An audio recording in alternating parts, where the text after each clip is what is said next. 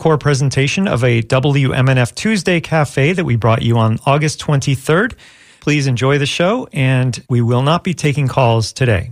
We'll be back with a new live show next Tuesday.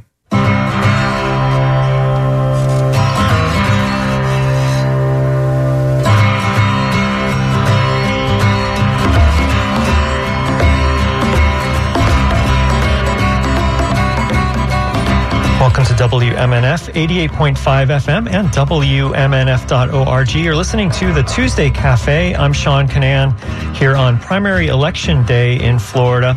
Well, we have two topics today. Later on in the show, we're going to be joined by a law professor from Stetson University College of Law to talk about the lawsuit filed by suspended Hillsborough County State Attorney Andrew Warren against Florida Governor Ron DeSantis. So we'll get the legal breakdown about that later on in the show. So I hope you stay tuned to hear about that.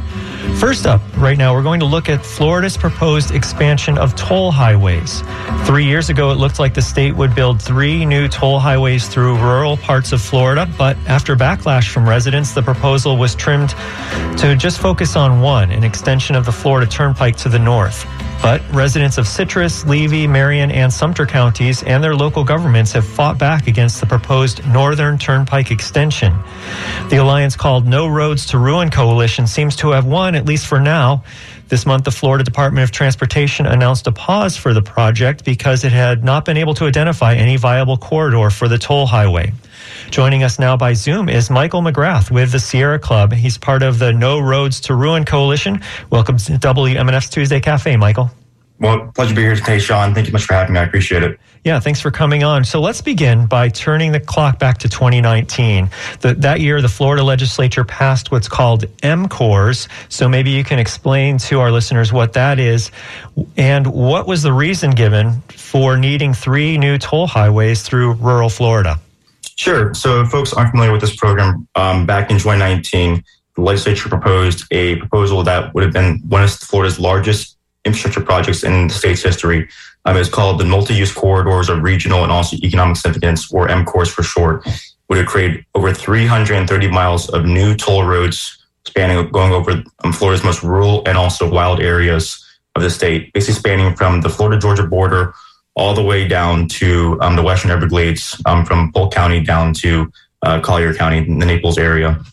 And this would have been something that would have been absolutely devastating for the state of Florida. It would have um, really been something that would have been a, a, nail in the coffin for the Florida panther going right through its primary um, habitat within Southwest Florida. Um, something that would have been devastating to the heartland of the Springs through um, the nature coast of Florida, within the Greater Big Bend region down to uh, you know places like Crystal River, where manatees have um, uh, winter refuge locations for you know sanctuaries for themselves, and really was something that was not desired by um, the residents within within the state. It was a horribly um, proposed idea. Never went through FDOT's uh, vetting process as far as having any sort of demonstration of need. And proponents were claiming that this was needed to deploy utilities such as broadband and also for um, trying to create a central sewer, um, which is a very specious argument because we know we can we can achieve those sorts of goals independently of new toll roads.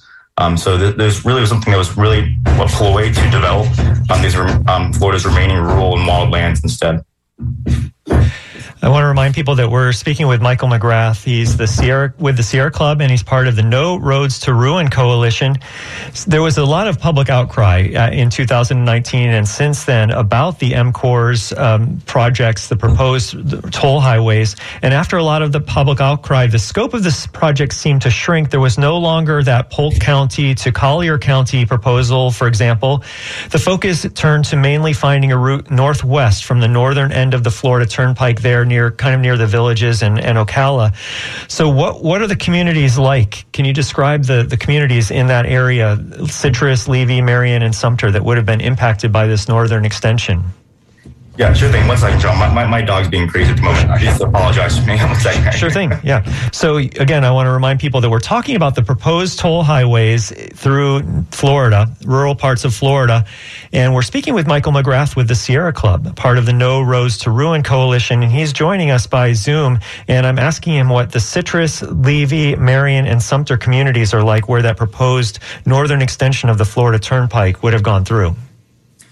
Sorry about that, Sean. We had a, a furry inconvenience there for a moment, but everything is settled now. Um, but yeah, so you know, these are some these are communities that are largely rural. Um, you know, there's there's a lot of folks who are in the pathway who you know had invested a lot of their life savings um, into you know being, being, able to have a home there, um, and also you know had historic family farms that have been in the area forever. Um, you know, Levy County, if you've ever been through that part of Florida, is a lot of peanut farms and also watermelon farms, right? And there were multiple farmers who would have had their land literally bisected by this proposal. Um, you know, over in Sumter County, there is a community called Royal, which is a historic black community, which is settled by um, formerly enslaved individuals and has remained really a tight knit and also loving community um, since then as well. And all four of these proposals would have gone right through the community of Royal. Um, you know, there's nothing that's a more blatant example of environmental racism than this of trying to ram a a new highway through, um, you know, a of black community. Unfortunately, in America, we, we've seen scars of this within our country's history time and time again. We can look, we all we have to do is look here in Florida with the way that I 95 was done with in places like Jacksonville and also Miami, or also I 4 was done with Orlando, or 275 over in St. Pete. We can see blatant examples of you know these these highways being rammed through black communities within our state, and it's something that you know we have enduring legacies with that have created um, you know things around around um, segregation and also um, environmental injustice. And this have been the latest example of that as well. So this is something that was you know a, a bad proposal for you know um, not only um, communities of color but also you know rural communities within within Florida. And something that you know residents really did not want to have impact their quality of life ultimately this was a quality of life issue at the very end of the day, and people did not want a new highway coming through the communities at all because it is it is rural Florida. It's the nature coast. If anyone's ever been to that part of Florida, they, recognize that it's one of the parts of Florida that has not been overcome with sprawl and also traffic congestion, and people want to keep it that way. And I want to get input from our listeners as well. If you'd like to email us at dj at wmnf.org or text 813 433 0885 and tell us what your thoughts are about these proposed toll roads, especially this toll highway, the extension to the turnpike that was proposed through Citrus, Levy, Marion, and Sumter counties. Have you been up there? Have you uh, uh, been through that area? And what would you think about a toll highway there? Maybe you think it would make it easier for you to get to these communities, or maybe you agree with our guest that that the road wasn't necessary. Give us a shoot us a text 813-433-0885 or email dj at wmnf.org. My guest is Michael McGrath with the Sierra Club which is part of the No Roads to Ruin coalition. So maybe now is a good time for you to tell us what is that coalition and what was the goal? Sure. Um, so the coalition was was started, um, as you as you indicated, um, back when M4 was proposed back in 2019. Um, to date, we are a coalition of uh, more than 115 partners of different statewide organizations and local organizations and businesses um, that are committed to the no build option for each of the proposed M-CORES um, toll roads. Um, obviously, when when M-CORES was technically repealed during the 2021 um, legislative session and was replaced with um, the Northern Turnpike extension, our, our mission as a coalition um, shifted to focusing on that priority instead. And since then, we've, we've been relentless in our organizing activities, um, working in tandem with um, local residents and also local governments to make sure that we can uh, reject this proposal and, and stop the, um, the, the creation of a new toll road through um, through Florida's rural areas. So um, really, it's just it's a coalition that has been so successful because we refuse to um, compromise and we we don't mince our words. We've always been um, very clear that we want the no build option. Um, the no the no action taken option for any new toll road proposal within Florida when it comes to this this M-CORES um, project. And um, we were very successful in being able to, to, make our opposition very clear with the state over the last um, nine months, especially um, as you know, once once those FDOT kickoff meetings occurred with the Northern Turnpike extension um, in, in Citrus, Marion, Levy, and Sumter counties. And I think our listeners are familiar with when big groups, like, forgive me for saying it, but like the Sierra Club is a big group, where big groups come in and they um, they push their message. Um, but this actually turned out to be really a grassroots effort. Tell us about the resolutions, the no build resolutions that happened in a, a range of small towns and counties in that area. Yeah, of course. I mean, the moment that um, you know FDOT held these kickoff events in December, right? And then literally the next week, is being put on the agenda for local governments in places like Dunnellon over in Marion County, where Rainbow River is located, in Levy County, right? Um, you know, one of one of one of Florida's um, primary um, farm farmland communities, and you know, um, also the Marion Board of County Commissioners as well. And immediately, residents were asking their city council members to take some sort of clear action against this proposal, send a clear message to the state. And we started seeing local governments lining up to pass um, these various no build resolutions that were sent to the governor's office as well as Department of Transportation saying that we don't want this coming through our communities. We we like like we like it the way it is here in, in Dunnellon and also in Levy County. And we saw in total, you know, um, more than more than um, nine or eight uh, local governments passed no bill resolutions. Right, we saw both the Levy Board of County Commissioners as well as the Citrus Board of County Commissioners um, saying that they don't want this proposal coming through their communities at all. Um, and that was that was a that was a big impact for why we're able to get um, DOT to say that there are no viable corridors because they did not have the support of local governments to be partners in this project. Um, and I'm, I, you know, I think it's I think it's a testament to um, local residents organizing and getting the word out in their own communities, coming to their city council and also county commission meetings, and also making it making very clear that they wanted them to nix this proposal and not and keep things the way they are in their communities and focus on existing infrastructure as opposed to creating new um, limited access highways instead. And before we go on to talk about that Florida Department of Transportation announcement that happened this month, let me just list some of the town councils or in city councils that passed no build resolutions.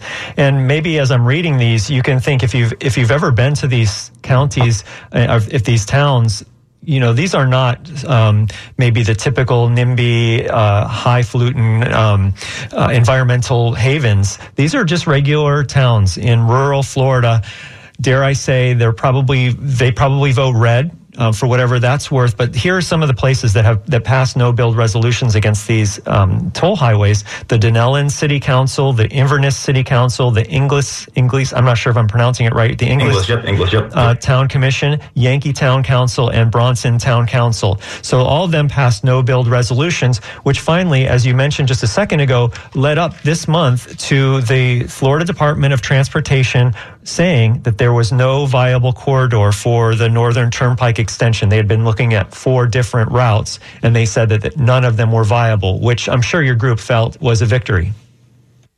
Absolutely, yeah, and obviously, you know, we're going to remain um, very um, involved and also um, be very uh, um, aware of any updates that happen from the Department of Transportation. But um, you know, it's very, it's a very good victory for right now to see that there is no viable corridors with that proposal for creating, um, you know, these these toll roads through rural Florida. For for the listeners who aren't familiar, there were four different routes that are being considered, um, and each of those would have impacted, you know, the communities that you just listed um, that passed these various no bill resolutions. Um, and the fact that we were that people were, were saying that we don't want this in anyone's backyard, right? We, we collectively want to say that we don't want this going through any community was a very powerful testament of solidarity across the entire region. And we're just very proud that all the residents were able to come together and really do some historic organizing in their communities and also really get out the word. We have people knocking on each other's doors, um, you know, bringing flyers, telling people to come to this county commission meeting or city council meeting and to, you know, hold their, their own no build sign and put on, you know, um, stickers saying, rural Florida says no toll roads. And it was really a testament to people power at the end of the day, right? I mean, I think that's something that's an encouraging story that we can all think about um, in the future is how neighbors and um, residents across uh, various, um, you know, political spectrums and also um, different backgrounds can come together around a common cause and, you know, try to uh, make sure that we, we, we protect the things that are so important to all of us. Our guest is Michael McGrath with the Sierra Club and part of the No Roads to Ruin Coalition. We're talking about proposed toll highways through rural parts of Florida that seem to be on the shelf right now. They've they've uh, they're not looking at it right now. Maybe it'll come up in the future. We'll talk more about that in, in a little bit. I just want to remind people that you're listening to WMNF Tampa. This is Tuesday Cafe. I'm Sean Kinane. It's 10:20 in the morning. Just a reminder that this is a pre recorded show and we are not taking calls today. We'll be back with a live show next Tuesday. You know, earlier in the uh, show, Michael, you mentioned that one of the things when this was first proposed, one of the selling points was that the rural communities would get access to broadband. So now that these highways are off the table, what about broadband access for rural communities? Yeah, I think that's something that um, the legislature actually during the 2021 legislative session was actually looking at various broadband bills actually to um, pursue um, aerial overlash broadband um, within the community so they could be deployed um, independently of you know a, a new toll road. Um, and I think that's something that we're going to continue to see you know happen independently, right? of of this proposal. I think when we think about you know anytime we would create a budget, a budget set your priorities for what you actually want to happen within your own communities and investing in, you know, a new highway, a new toll road is not the way we need to budget our priorities as a state, right? Um, we all know that to compete in today's global market, which is increasingly um, digitalized, which has increasing more remote work opportunities, um, we need to be able to have you know access to um, that important utility that that is high speed internet, which is broadband, right? Um, and it's important that, you know, if we're going to actually set our budget for how we use taxpayer dollars to deploy, um, you know, things such as such as broadband, we need to be able to pursue that through through more innovative means than just trying to uh, combine it with a package that was was, was going to be something that's only good for for developers um, to pave over the last remaining parts of our rural Florida. Um, we we can we can we can achieve you know deploying broadband um, with, within the state of Florida, um, independently of of creating new highways. One of our uh, listeners is writing, David writes, This push for building toll highways in pristine areas of the state sounds like something from a Carl Hiaasen novel. And like his novels, I'm sure there are some greedy developers behind it. These developers don't like the nature coast. They want to change it to the unnatural coast. That's David's opinion out there in cyberspace. Um, should I read the next one or do you want to comment on that, Michael? No, I, I, think I think David's comments absolutely um, correct. I mean, there has been we knew that when we when we looked at you know um, so for, folks who follow this issue for a while know that you know the former Senate President um, Bill Galvano of Bradenton. Um, you know, was really one who was pushing this. And when we looked at, you know, his campaign finance contributions, they came overwhelmingly from developers and pe- people who are of the, you know, the um, asphalt industry and also road building association. So, you know, money talks. You follow, you follow the money, you can see you know who, who the developers are who are pushing this proposal um, rather than looking at any sort of actual need for the state just a reminder that this is a pre-recorded show and we are not taking calls today we'll be back with a live show next tuesday Bubba writes in and he says, What does your guest think about the newest Suncoast Parkway extension that opened this year? Yeah, I mean, so that's, that's a proposal that unfortunately, um, you know, did go through. Um, you know, that was something that Sierra Club was opposed to when it was when it was being considered. Um, you know, really for the last twenty years or so, um, and it's unfortunate that it happened because it really did bisect some really pristine lands within with Withlacoochee For- um, Withlacoochee Forest, as well as you know various spring sheds in, in the region. And we've seen what's happened with the Suncoast Parkway after the fact. We've seen sprawl develop within Hernando and Pasco counties. Um, we've seen, you know, and also Citrus County as well. And we've seen also that there really hasn't been as much usage as you would expected, right? The revenues from that proposal are not as much as they was projected. So again, it's a question of is there really a need for these new new highways coming through, um, these new toll roads coming through the state? I mean, Florida already has more miles of toll roads than any other state in the entire United States. Another question comes in from Bob from Largo, and he says, I don't care about specifics, no more highway growth in Florida. And he says he donates annually to the Florida Conservation Voters. So thanks for that uh, email, Bob. Any thoughts yeah, about Bob, that? Yeah. yeah. in general, just uh, so, so many highways, especially toll highways through Florida. Definitely. Yeah, and Bob also, um, Florida Conservation Voters is a great coalition partner within our within our coalition as well. They've been, you know, a, a, someone who's worked, uh, organization has worked with us in, in tandem on this, hand in glove since the very onset. I want to remind people that you're listening to WMNF's Tuesday Cafe. I'm Sean Kinane. Coming up in about uh, seven or eight minutes, we're going to switch gears and talk to a law professor from Stetson University College of Law, and we'll be talking about that suspended Tampa State Attorney Andrew Warren filing a lawsuit that challenges Governor Ron DeSantis' action to suspend him. We'll hear about the, the legal ramifications of that, so I hope you stay tuned. Right now, we're talking about proposed toll highways that seem to be on pause for right now. And our guest again is Michael McGrath with the Sierra Club, part of the No Roads to Ruin Coalition.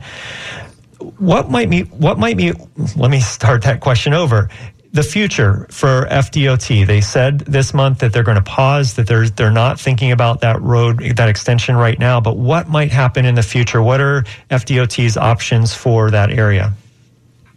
Sure. So um, the Department of Transportation released an announcement saying that they are, you know, going to pause this project because there are no viable corridors for the Northern Turnpike extension at this current moment. And again, there were four different proposals on the table, four different routes that were going through um, Marion, Levy, Citrus, and also Sumter counties. And they said that instead of looking at those four proposals, instead we're actually going to look at improving the I-75 corridor.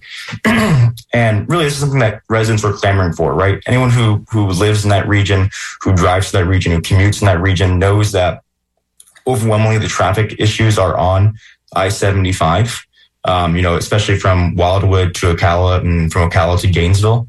Um, and, you know, that's some, that's a corridor that DOT is going to be looking at improving. Um, we're not sure what exactly we'll be looking at as far as improvements to that corridor. It could be a surface lane expansion, you know, adding one lane on both sides of 75. It could be making trucking only auxiliary lanes. Um, we don't know exactly yet, but we do know that they're they're going to coordinate with the local um, FDOT districts to look at improving that I-75 corridor, and that seems to be a, better um, option at this point in time, as opposed to creating um, a new highway that would go through rural lands, vulnerable spring sheds, um, aquifer recharge zones, um, you know, store communities, and that's something that residents wanted, and we're asking the Department of Transportation to look at instead. We have a question that comes in from a listener who's asking Could the real reason that Florida legislatures push for that new toll road is because it would help them uh, get to Tallahassee? And he suggests that maybe they're being selfish by paving their own road from their home direct from their home district to Tallahassee. And he says that they're not public servants, they're self servants. Any thoughts? Well, you know, I'll just say this: that um, I think that people really, I mean, most a lot of legislators, you know, will will be taking I seventy five to get to Tallahassee, or frankly, be flying as well, especially if you're if you're further south in Florida. So, um, and the, the, legislators already have, you know, the Suncoast Parkway as well. you got along US nineteen. Trust me, once you're on US nineteen in, in Levy County, going northward towards, you know, um, Tallahassee, it is open roads. There is no traffic on US 1998 the entire way. Trust me. now that the local activists have kind of achieved what they might see as a victory against the FDOT, and there's not going to be a toll road being built right away, what are their their plans? Are they continuing to stay vigilant? Are there other? Um, uh, uh are they swift, switching gears to other types of activism? What have you been talking to in the residents up there in that four county area? Yeah. So um, last week we had a press conference over in Ocala. We were joined by um, over 50 local residents and also voters within the four county area. And they sent they sent a very clear message to um, politicians across the entire state, whether it be from city councils or you know members of the Florida legislature, that they want representatives who are going to support them in their initiative to keep rural Florida rural. Um, so you know those those county commissions that didn't support the no build option, right, such as Marion County and also Sumter County, they're on they're on the hot seat, right, um, from voters in those areas. And we already have you know residents within each of those communities who are passing out flyers. I'm saying showing different candidates who have signed um, a, a, pledge saying they're for the no build option and p- comparing that to who are the current incumbents, right? Um, excuse me, Sumter County, for example, has four county commission seats up this this this election, right? And um, residents are going to be very. Today's a primary day, obviously, right? Um, which is going to determine who's probably on the on the on the general ballot um, in November. Uh, and residents are being very clear that they want people who support them in their efforts to keep this um, out of their backyard permanently, right? And also who want to protect um, the farmlands, the rural quality of life, the historic aspects of their of their county, as opposed to just making it cookie cutter sprawl. Well, as we wrap up this segment, Michael, why don't you tell people where they can go to find out more information about this topic? Absolutely, yeah. So um, we have a website that has a, a, treasure trove of information. You can just go to noroadstoruin.org in order to learn all about you want about you know this entire um, toll road proposal. Um, and you know you can always subscribe to our, our newsletters that we send out um, roughly once every week um, to kind of keep people abreast about this issue by just going to the contact us page on on noroadstoruin.org. Um, so yeah, thank you so much, Sean, for having me on the show. It's been a pleasure. Yeah, thank you for coming on to WMNF Tuesday Cafe, Michael. Michael McGrath is with Sierra Club and part of the No Roads to Ruin Coalition. And if you missed any of this interview, you can watch or listen again beginning this afternoon on WMNF.org. We'll be back in just a minute with our next guest. A Stetson law professor will talk about the latest in the case of suspended Hillsborough State Attorney Andrew Warren and his lawsuit against Florida's governor. You're listening to WMNF Tampa. Feel so uninspired. I feel like giving up. I feel like someone has punched me in the guts. I kinda like it cause it feels like being. Recording in progress.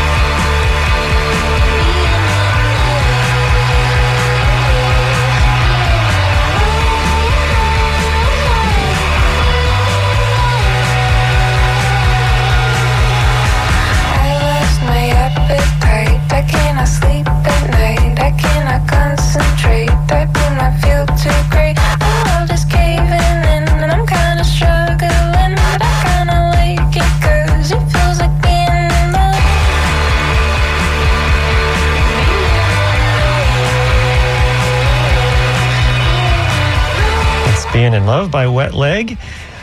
Welcome back to WMNF's Tuesday Cafe. I'm Sean Kinane. Last week, suspended Tampa State Attorney Andrew Warren filed a federal suit that challenges Governor Ron DeSantis' action to suspend him. The challenge is on First Amendment grounds. Warren says the governor used the powers of his office to suppress criticism and promote cronyism. Joining us now by Zoom to talk about his case is Paul Boudreau, professor of law at Stetson University College of Law in Gulfport. Thanks so much for joining us on WMNF's Tuesday Cafe. Cafe, Professor Boudreau. Glad to be here. Hey, I'm really glad you can make it because I, I know our, our listeners are interested in this uh, story. It's a very interesting political and legal story, so I'm really glad you can join us. So Warren writes in his brief that he was file, he files this complaint for injunctive and declar- declaratory relief against defendant Ron DeSantis individually and in his official capacity as the governor of Florida. So what does that all mean? Just can you translate that from legalese to English, please? Sure, that he's saying that he was fired and that it was unlawful for the governor to do that. And so he wants a court to order that the governor did not have the power to do that and that he get his job back, including um, the uh, pay that he is no longer receiving because he's been suspended.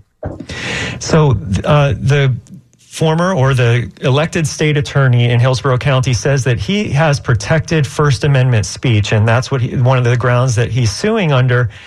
And he also says that the governor's removal power applies only in extraordinary circumstances. What does that mean? And in your legal opinion, might this raise rise to that level?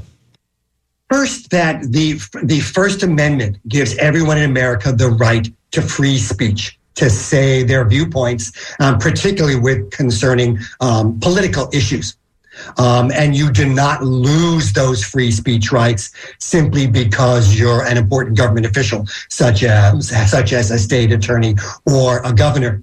Um, DeSantis argued in his suspension order that it's because of his conduct, what Andrew Warren is doing or says that he plans to do. And you're not protecting the First Amendment for what you do if it violates the law or, or does something that um, harms a certain interest. That is different from speech. And that's going to be one thing the court is going to have to decide is whether he was fired simply for what he said or what he has done or as DeSantis puts, what he has planned to do.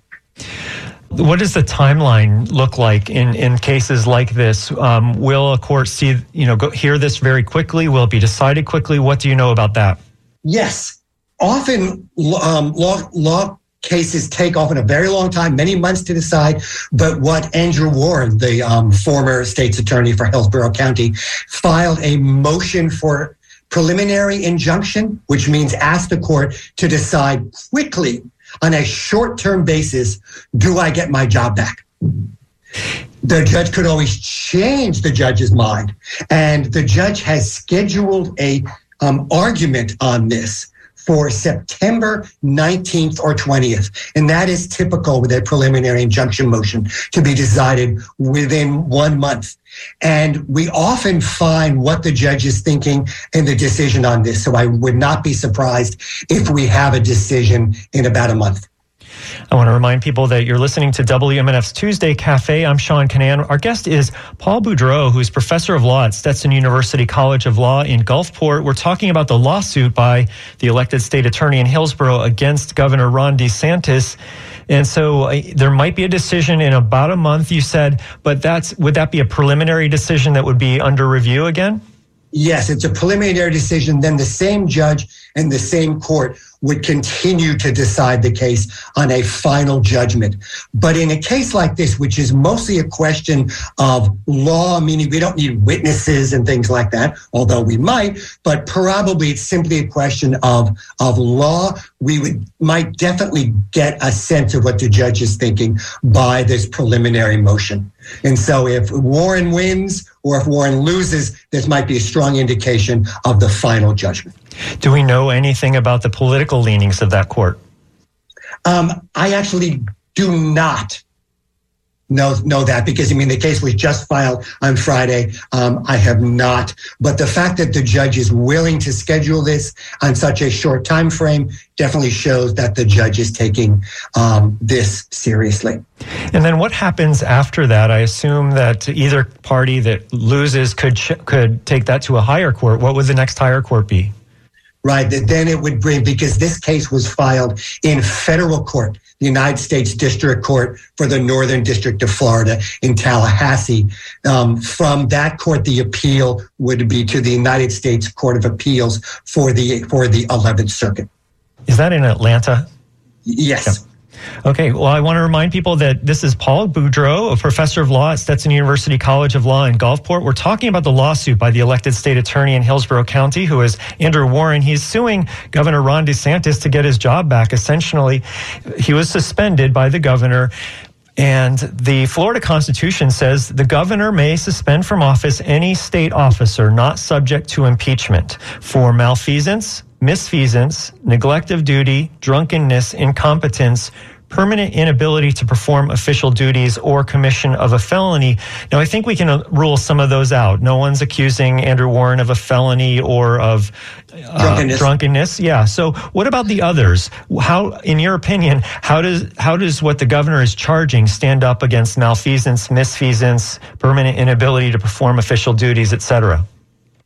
I think that what DeSantis is likely to argue, we can understand what um, he is thinking from his executive order, which I think was on August 4th, that the phrase neglect of duty is probably what he's going to rely on. And his argument is that by various um, statements that Andrew Warren made, that Andrew Warren has said, that my office is not going to prosecute cases um, concerning abortion crimes and other um, petty criminal offenses concerning people that are stopped from turning the wrong way on their bicycle or or or a jaywalking, and that we would also not prosecute some um, gender offenses that if the Florida legislature were to make it a crime, let's say, for people to um, to change their um, their natural born gender, some people referring to this as gender affirmation, that his office would not prosecute these. And DeSantis argues it's a crime. If you say you're not going to enforce them, that is a neglect of duty. And I hate to, I don't want to make it sound like I'm making light of this, but this is is really so absurd uh, uh, and and and convoluted that I'm gonna I'm gonna try to put this in a in a straight way, but it really sounds absurd. The governor is in part suspending the state attorney for saying that he won't prosecute people who commit a, a violations of a law that hasn't even been written, been passed yet. Uh, am I describing that correctly? And am I doing it in a way that's not intentionally making it sound more absurd than it is? Um, yeah, I think that's accurate, at least in part. There are some laws in the books. There is an anti-abortion law in the books, which is working its way um, through the court. We do have these, you know, petty um, bicycle and pedestrian offenses on the books. Um, and certainly Andrew Warren has said in his documents that it's certainly too early to say that I've neglected my duty for things that have not happened yet. But one can look at it the other way and say, well, when, when, when, when would it be too late? And certainly, um, DeSantis has pointed out the instance of this Florida sheriff who said, if Florida passed um, gun laws, I just would not enforce them. And I think a lot of progressives were naturally concerned that a sheriff said he would not enforce a criminal law. And so this is kind of the flip side of that. Just a reminder that this is a pre recorded show and we are not taking calls today. We'll be back with a live show next Tuesday. Our guest is Paul Boudreaux, professor of law at Stetson University College of Law, and we're talking about the suit that was filed by Andrew Warren in Hillsborough, uh, uh, the Hillsborough County elected state attorney in federal court against Governor Ron DeSantis for suspending Andrew Warren this is what it says in the law. This is one of the things it says in the suit.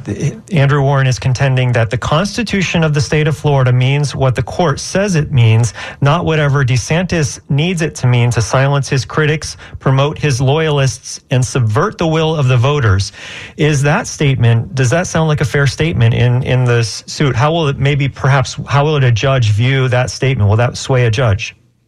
Um, I think possibly yes. It is certainly, I think, very concerning, no matter your political perspective, that we give the governor the ability to suspend elected officials. This is not some, you know, clerk. Um, because the governor does not like the political viewpoints. There's a lot of discussion, of course, even nationwide, that our system of democracy, which depends on some level of respect for other people's viewpoints. And one of those is we don't just expect the governor to use whatever power is available to him or her to fire people that they don't like. That is absolutely true.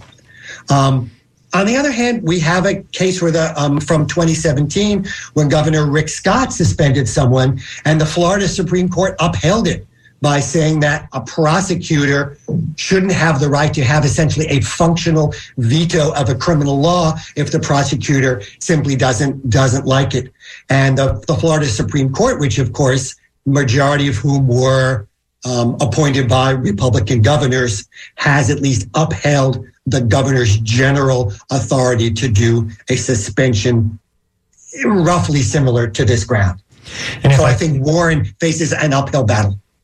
And if I if I follow you, that there might be a coincidence about that in the sense that the person that we're talking about, I believe, is on the ballot today. Are we talking about uh, the Orange and, and Osceola County State Attorney Aramis Ayala? Yes, that is correct. Who is running in the Democratic primary for Attorney General uh, on today's ballot. Um, so let me read this email that came in from a listener. He says the Warren DeSantis controversy reminds me of Minority Report, but flipped because the prosecutor is being presumed guilty of not following laws that don't exist yet. What a topsy turvy world. Uh, and then then this person um, says to vote the um, the governor out of office. But ignoring that last part for a second, what do you think about um, c- comparing what's happening here to the Minority Report? Yeah, it's it's it's it's been a while since I've seen that, but it's certainly it's very problematic that we have a society where a an executive can fire someone assuming it was essentially for political differences. It might have been better in the Florida um, Constitution if someone were subject to impeachment, where we would have a process with hearings and of airing of viewpoints on both sides. Uh, for whatever reason, the Florida Constitution gives the governor this power to do so for the state attorney. And, it, you know, it's pretty, it seems from the statements about um, incompetence and drunkenness, etc., that it was largely designed for someone who simply cannot or is incapable or is not doing their job. Um, and then there's a question of who gets to decide whether a prosecutor is doing um, their job. DeSantis says a prosecutor that won't enforce, that says they won't enforce abortion laws or um, gender affirming change laws is not doing his job. And so that's a neglect, a neglect of duty. Um, and the question is, does the is the governor have the complete discretion to make that decision? The Florida Supreme Court seemed to suggest the governor had a lot of discretion. It's possible that this different court, which is a federal court, so it's not um, simply based in, based on in in Florida, might think that a court has the ability to review the governor's decision and to be a little bit more skeptical of the governor saying this was neglect of duty and seeing it as a violation of free speech rights, which of course is something that Warren, the uh, suspended state's attorney, is arguing. Our guest is Paul Boudreaux, professor of law at Stetson University College of Law. This is the conversation is about the lawsuit that the elected state attorney in Hillsborough County has filed against Governor Ron DeSantis to try to get his job back after he was suspended. And this is WMNF Tampa, 88.5 FM. I'm Sean Kinane, and you're listening to the Tuesday Cafe. So far, Professor Boudreaux, we've been using our words to describe what the governor was saying about why he suspended Andrew Warren. So let's, people may have heard this clip before, but let's just listen to a minute and a half or so of the governor talking about why he did suspend uh, Andrew Warren uh, earlier this month. Here's Governor Ron DeSantis. The Constitution of Florida has vested the veto power in the governor not in individual state attorneys. And so when you flagrantly violate your oath of office, when you make yourself above the law, uh, you have violated your duty, uh, you have neglected your duty, and you are displaying a lack of competence uh, to be able to perform those duties. And so today we are suspending State Attorney Andrew Warren effective immediately was a, a, round of applause because the governor was surrounded by law enforcement officers from Hillsborough County, Polk County, Pasco County. Um, there was it, it, was you know had the air of a political event, perhaps. Um, and here's more of what the governor said. This is he, he lays out more of the specifics in in this clip right here. Uh, the prosecutor, state attorney for this judicial circuit, uh, Andrew Warren, has put himself publicly above the law. In June of 2021, he signed a letter saying that he would not enforce any prohibitions on sex change operations for minors. And that's a debate that we're having mostly administratively and through medical licensing in Florida, but other states have enacted penalties on the people that would perform those, which are really disfiguring these young kids. And he said it doesn't matter what the legislature does in the state of Florida, uh, he's going to exercise a veto over that. He's also instituted policies of, quote, presumptive non enforcement. And this involves an array of different things, and you'll probably hear Sheriff Chronister and some of the other law enforcement officers talk about it. Uh, but that is not consistent with the role of a prosecutor. Yes, you can exercise discretion in an individual case, but that discretion has to be individualized and case specific. You can't just say you're not going to do uh, certain offenses. And then most recently, after the Dobbs decision was rendered by the U.S. Supreme Court, he signed a letter saying he would not enforce any laws relating to protecting the right to life in the state of Florida. Well, that was Florida Governor Ron DeSantis speaking earlier this month when he announced in Hillsborough County that he was suspending Andrew Warren, who is the elected state attorney in the county, and uh, he has since replaced he that during that press conference the governor announced his replacement, and we'll talk more about that in a little bit. But right now, I want to bring back our guest Paul Boudreaux, who is professor of law at Stetson University College of Law. Uh, any thoughts now that we've heard the, those sound bites from DeSantis, from Governor DeSantis? Is there anything that that you can add to the discussion? Discussion that we've already had so far? Yes, it's I mean, it's sort of symptomatic of our society today that so many politicians, and indeed, instead of just doing um, legal actions, they also make sort of a political circus out of it. And we certainly have seen that. I think, and and some other point, um, I, I, think DeSantis had said that um, he's basically woke. And certainly, the First Amendment means that you can't fire someone because of a general um, assessment that someone is woke, meaning their their general uh, political viewpoints. It, DeSantis, I think, might have gotten himself in a bit of trouble, in that he pointed out accurately that Warren says for certain kinds of minor offenses, I'm going to have presumptive non-enforcement, which means that generally we're going to decide not to enforce small violations. But what presumptive means is that we can always change our mind if a offense seems to be big enough. And then DeSantis went on and said it has to be case specific. That's exactly what presumptive non enforcement means. Generally, we don't do it except if in a particular case it's it is large enough. So I don't think DeSantis helped his argument there by sort of confusing the issue in that regard. Um, now, um, Andrew Warren, the suspended state's attorney, said, "Well, my comments on um, on on gender issues and on abortion issues were only general comments. I never said I would never enforce any laws. Um, that that involves." Sort of parsing through exactly what these statements were, which were often national statements done created by prosecutors who feel that sometimes prosecution goes so far. And as DeSantis had to acknowledge, prosecutors in the United States always have discretion. We don't enforce all laws all the time. Everyone that drives 56 miles an hour on I-275 doesn't automatically get a speed t- speeding ticket. Prosecution always has to be somewhat discretionary.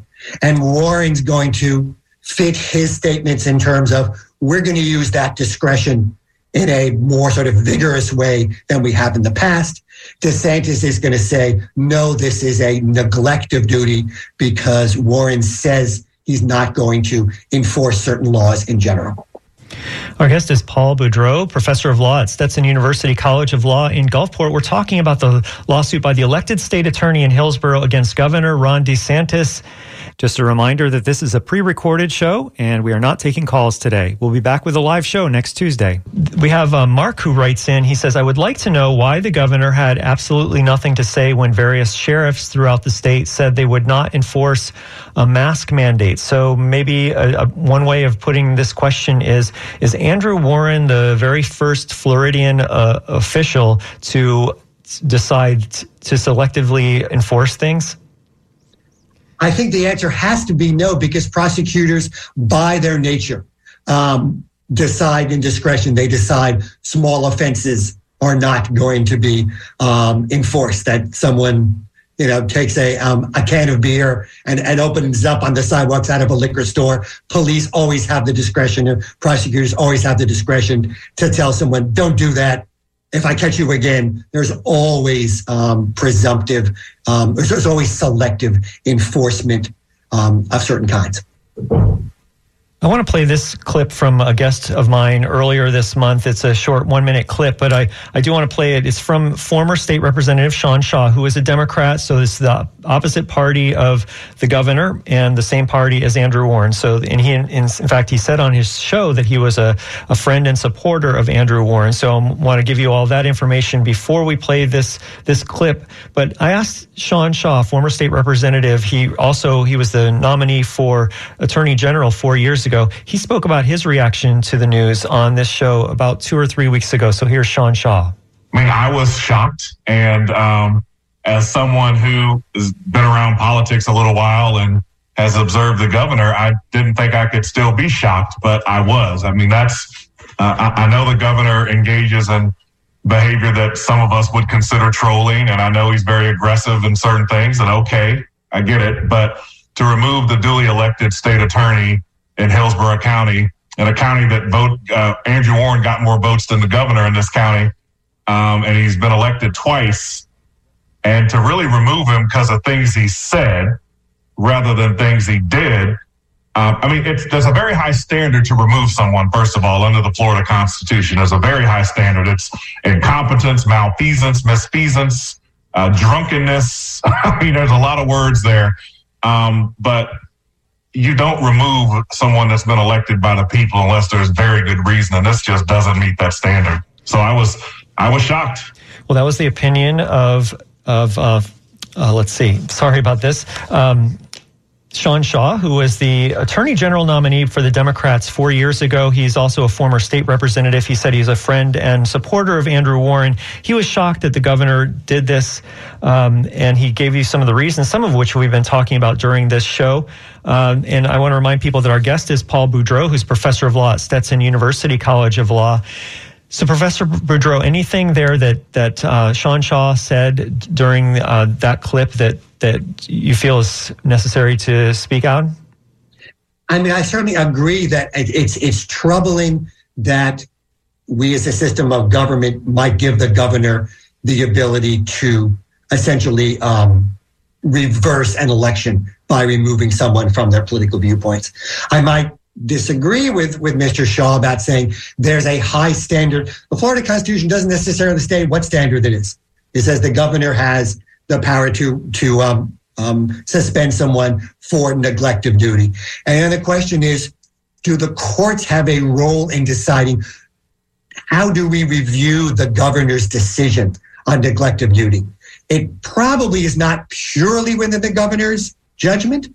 Probably the courts have some role in reviewing it um, in this regard. And one thing that could hurt DeSantis is DeSantis's silence with regard to sheriffs or people who said, we will not enforce the mask mandates. We will not enforce gun laws. And DeSantis was quiet on that. His inconsistency in that regard, I think, might possibly um, bolster Warren's case, but it's is that a ground for saying the governor does not have the power to do so if the governor has been inconsistent in using this power in the past. And I think that's an undecided issue of law. And it'll be very curious to see what the federal courts have to say about this.